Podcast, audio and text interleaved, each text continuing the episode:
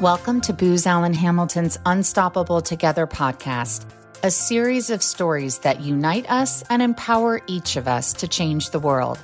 I'm Jenny Brooks with Booz Allen Hamilton, and I'm passionate about diversity, equity, and inclusion. Please join me in conversation with a diverse group of thought leaders to explore what makes them and all of us unstoppable. Hello, everyone. What we're sharing in this episode is a conversation we recorded last June about Juneteenth. At the time, Juneteenth was not yet a firm holiday at Booz Allen, but I'm happy to report that today it is. One year later, I still find this conversation that I had with three members of Booz Allen's African American network as important and powerful as ever.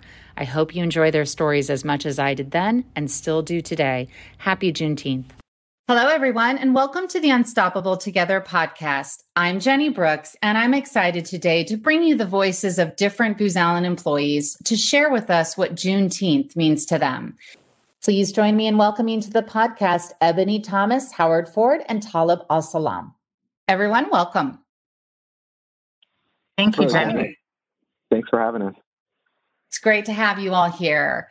Juneteenth is an important holiday that received more acclaim and spotlight last year as cultural awareness and race relations grew in our country to become a national conversation. Can you start by sharing your thoughts on what Juneteenth means to you? Ebony, why don't you start us off? Absolutely. Um, for me, it's an opportunity to celebrate um, freedom. And I mean, that's really what Juneteenth is about. It's about freedom. I'm sure, you know, many know the history, but there's always so much more to learn. But essentially, it marks the, the time at which the last set of slaves found out about the emancipation. And so that's significant. It shows that equality was something that was not widespread. It's something that we are still striving to obtain today. It's an opportunity for us to reflect on the fact that we've still, although we've come very far, we've still got a really, really long way to go.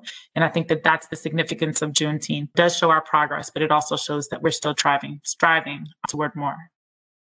Talib, what does it mean for you? So Juneteenth to me means a continued journey. Mere fact that it took such a long time between when emancipation was announced in DC to get to the point where it could reach the people in Texas. It's just that event is just remarkable in and of itself. But even then, full equality has been over a 150 year journey, right? So when I look at Juneteenth, you know, I look at that, that this is going to be a continual journey toward full equality even as we face some of the issues that we face today. So, given where we are today, with some of what you just cited becoming increasingly acute as we look across our nation, what does that bring to bear as we together come into Juneteenth this year? Howard? Yeah, I see a distinction between celebrating Juneteenth versus observing Juneteenth. My neighbor last year, a player of the Washington football team, right? And he probably set off at least $25,000 worth of fireworks and just blew it up. Amazing display. Half the neighborhood was concerned about their dogs being scared, and the other half is like, you know, hey, you know, don't worry about it. It's Juneteenth. Enjoy the fireworks show. And so I, I can be there. I can take in that moment. But on a, on a deeper level, it's hard for me to celebrate because really it's having to acknowledge that my ancestors were enslaved. And so I should be happy that they were freed that this injustice was brought to an end. And it wasn't even brought to an end, you know, as, as Talib talked about, and, then all the, the racialized systems that we've seen since. So for me, it's a day of observance where I think we have to take where we stand, where are we going. There's a conversation that occurs inside of the Black community. And I think there's also a conversation that, that happens between the Black community and the rest of America. And I think there needs to be a conversation that happens in white America about how to reconcile these things and not trying to look past it all the time. I think when, whenever the conversation around reparations comes up, I instantly feel like black people are asking for a handout or, or we're, we're told that we're asking for a handout. And it's like, no, there was a promise to our ancestors that they would get 40 acres and a mule to, to start their, their free life. And that promise wasn't maintained, and subsequent promises haven't maintained. But what has maintained are systems of oppression that have, have kept people down. So I, I think I, I, get frustrated, um, and it's hard for me to, to say I want to celebrate Juneteenth. I, again, I think it's important that we note it and we observe it, and people use it as a means to address um, these conversations that need to happen. Ebony, do the events of the past year in this country, how do they change how you're thinking about or approaching Juneteenth this year, if at all? I don't know that I would necessarily say that anything is different, but there are a lot of events that have happened over the past year that feed into Juneteenth and the fact that we are still fighting for that equality. One of the things that I'll point to is the insurrection on January 6th. The conversation in most every Black household was the fact that if we were on the steps of the Capitol building, it would have been a very, very different scene. That is something that we know, and that's upsetting to us. It is frustrating to know that we are not treated the same, that we don't get the same respect, and it's hurtful. You know, another thing that I would point to is just recently with the trial, I remember sitting on my couch with bated breath, waiting for the verdict and what that would mean for us as a whole. I'm so glad that it went in the direction that it did and that justice was served. But how many times have we seen it where that wasn't the case? People say, oh, we've made it. It's so great that, you know, we find, no, there are so many other cases out there where that hasn't been the case. So the work is not done to me. And I think this goes back to what Howard was saying. You know, it's the difference between the celebration of Juneteenth or the observance of Juneteenth.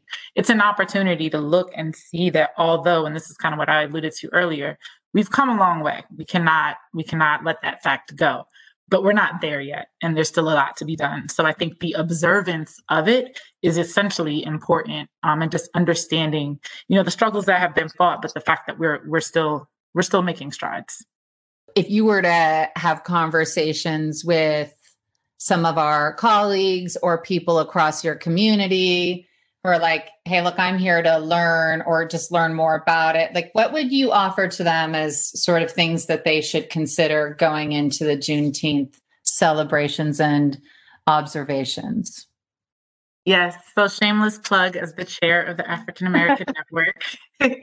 Last year, we actually put together a resource. It's called We Are Not Okay. And it's got books, articles, influencers to follow on the internet, um, you know, movies to watch, documentaries to watch, all these different things to meet you where you are. If you've got 30 minutes to do some digging, you know, check this out. If you've got a week or a month and you want to explore a little deeper, you know, these are some resources that you can use. I think that that's a really good starting point. There's so much information out there people can access. Just have conversations. I think beginning the conversation and talking to people to understand more is, always a great place.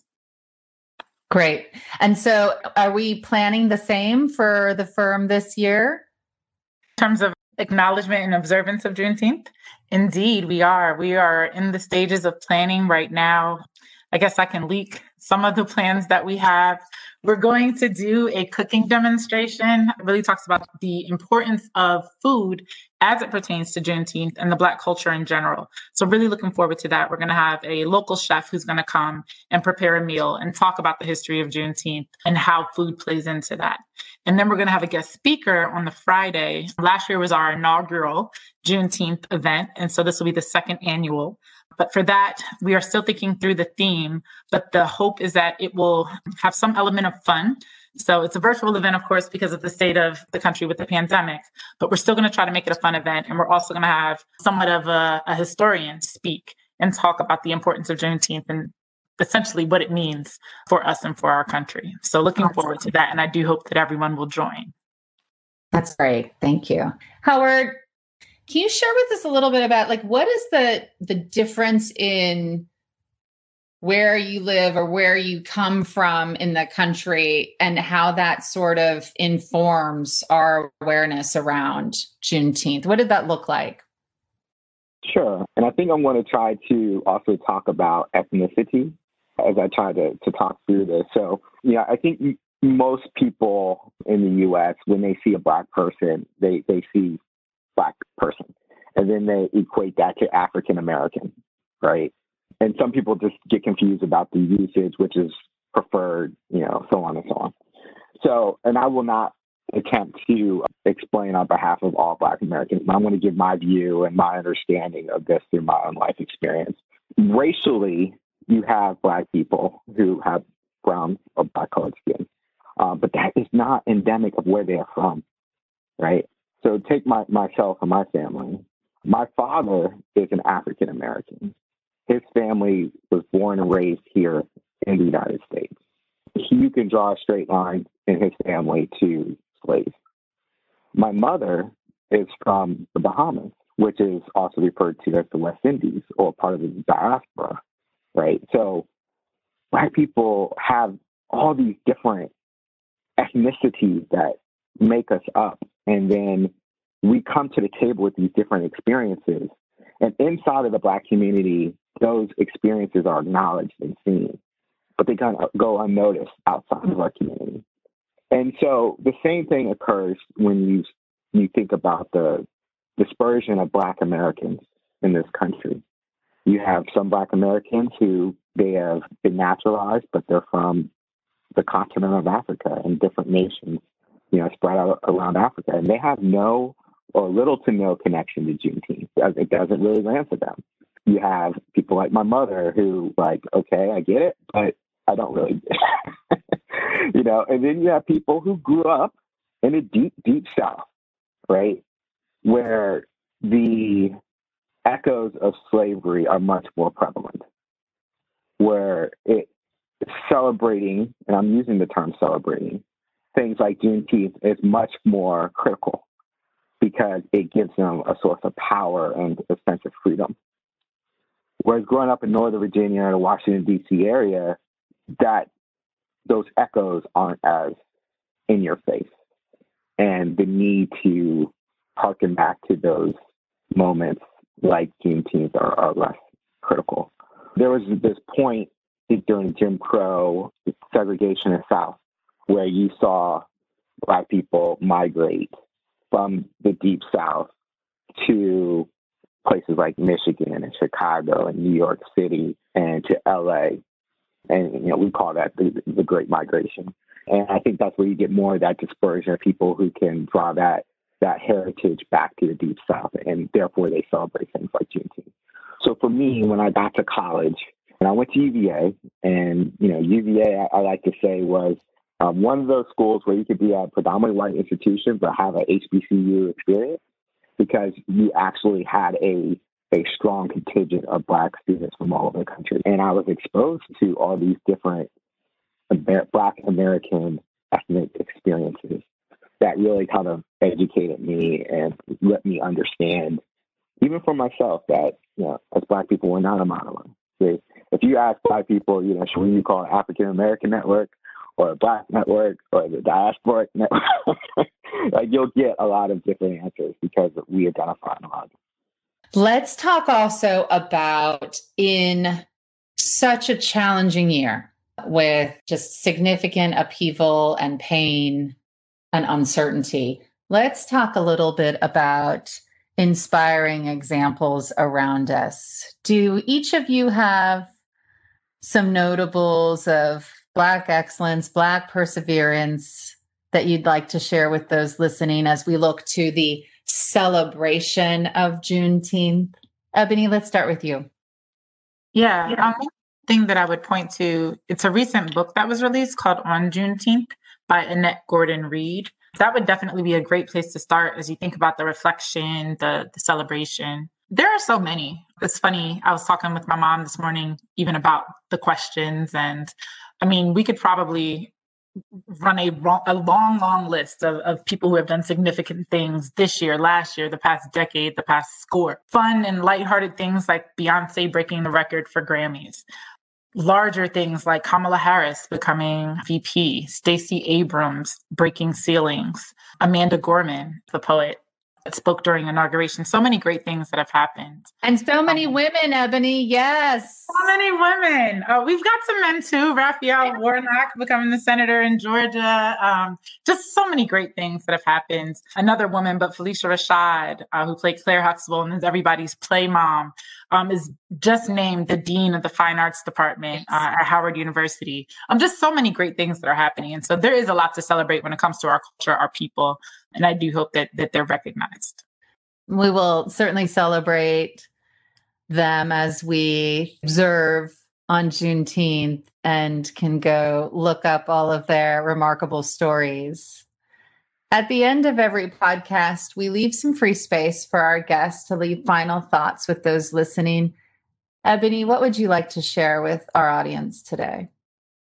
I am excited that Booz Allen has committed to acknowledging Juneteenth and making it part of our fabric, and that it continues to feed into the six points, you know, the six point agenda that Horacio laid out last year. I think it's sparked a lot of important conversations. It's sparked a lot of important actions, and just excited to see where we where we will continue to go. Howard, yeah, like Ebony, I am heartened by what I like to call a renaissance that is occurring in the firm around racial and social equity. You know, I think in my own journey, I have gone from a place of fearing, of feeling fearful is probably not the right word, but not feeling totally empowered to speak openly about racial issues in the firm to a place where I feel my colleagues, people like you, who've created these types of spaces, have made it safe for me to feel to talk openly about these issues. And I think one, it, it makes me love the firm more. Makes me feel like people are authentic in their sincerity and wanting to address these issues.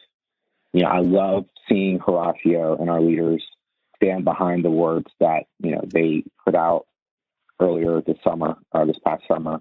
And, you know, I just want to see them do more of that. I want to see, you know, I, I think we are at a perilous point where people are starting to believe that, that Booz Allen is going to be a leader on racial and social issues.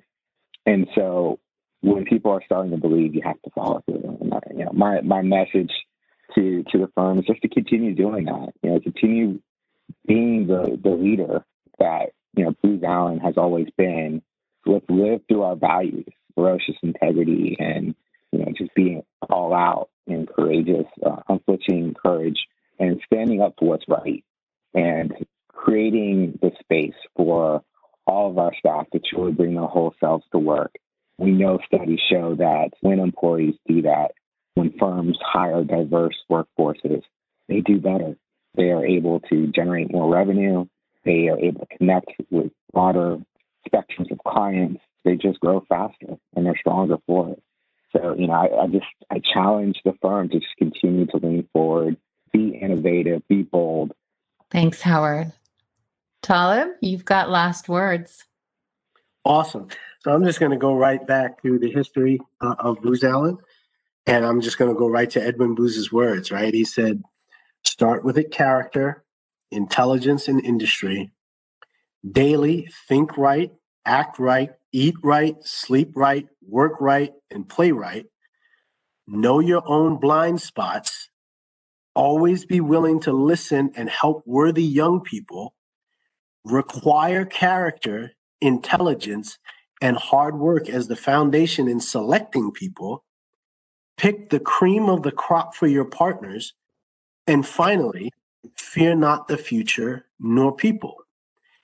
That's why I think this effort is just natural for us as a company. It's part of our pedigree, right? I want to make sure that we don't lose that because, f- funny enough, what's old is new, right? That's right. Words that endure. Again, mm-hmm. right? And all of those words that Edwin Booz said, and I, I don't know what his racial consciousness was 100 years ago, but it's definitely applicable today. And if you have these particular values, you're going to naturally end up with a diverse workforce. You just got to actively go and, and move out of your mind that we've got to seek them or we've got to find them or hunt for them. They're right in front of you. Just open your eyes. Just ask somebody. Ask somebody who looks like them. You know, say, hey, you want to go down to Morehouse and, and get it? They're there. They're there. Smart people wonderful people who will come in and work hard if given the chance. So, so I just say maybe we just need to just go back to his words and just keep it in practice. Couldn't agree more. Thank you all. Thanks for listening. Visit careers.boozallen.com to learn how you can be unstoppable with Booz Allen. Be the future. Work with us. The world can't wait.